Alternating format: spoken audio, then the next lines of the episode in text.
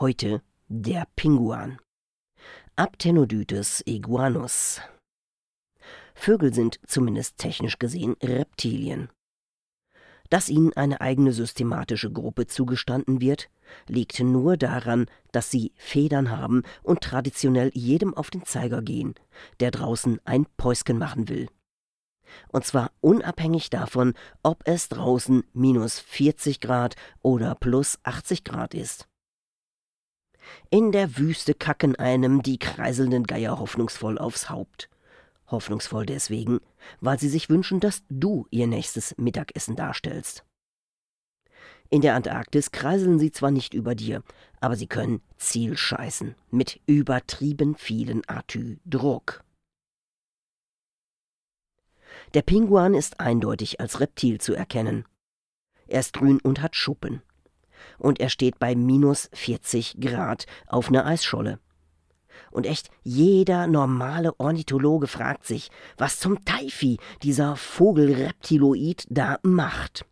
Denn brüten tut der Pinguan nicht.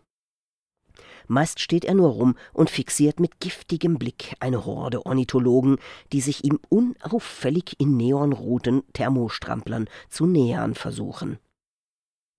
Wenn sie zu nah kommen, gibt er auch schon mal ein paar Geräusche aus seinem akustischen Inventar zum Besten, das direkt aus dem Repertoires der Vertonungsingenieure der Stan Laurel und Oliver Hardy Filme stammen könnte und wofür die gesamte Vogelgruppe so überschwänglich gelobt wird.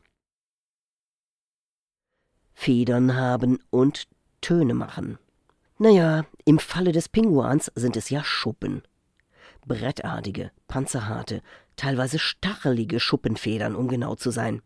Und darunter eine Fettschicht, die ihresgleichen auch in heutiger, amerikanisierter Super-Size-Me-Zeit echt noch sucht.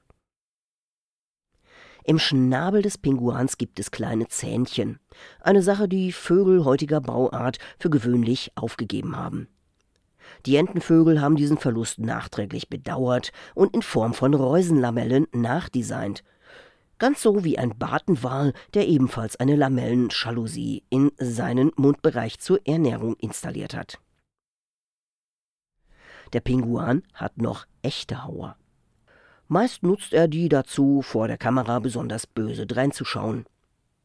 Man weiß über den Pinguan wenig, denn selbst in neonroten Thermostramplern kann man nicht lang genug in seiner Nähe sein, um mehr als sein ausgiebiges Drohverhalten zu beobachten. Er scheint ein neuer Vogel zu sein. Und wenn er gerade mal nicht dicke Ornithologen-Wickelkinderteams bedroht, dann steht er wie ein Kormoran mit abgespreizten Flügeln herum und scheint Photosynthese zu betreiben. Aber das ist nur ein optischer Eindruck, denn Photosynthese können weder die Reptilien noch die Vögel. Guten Morgen.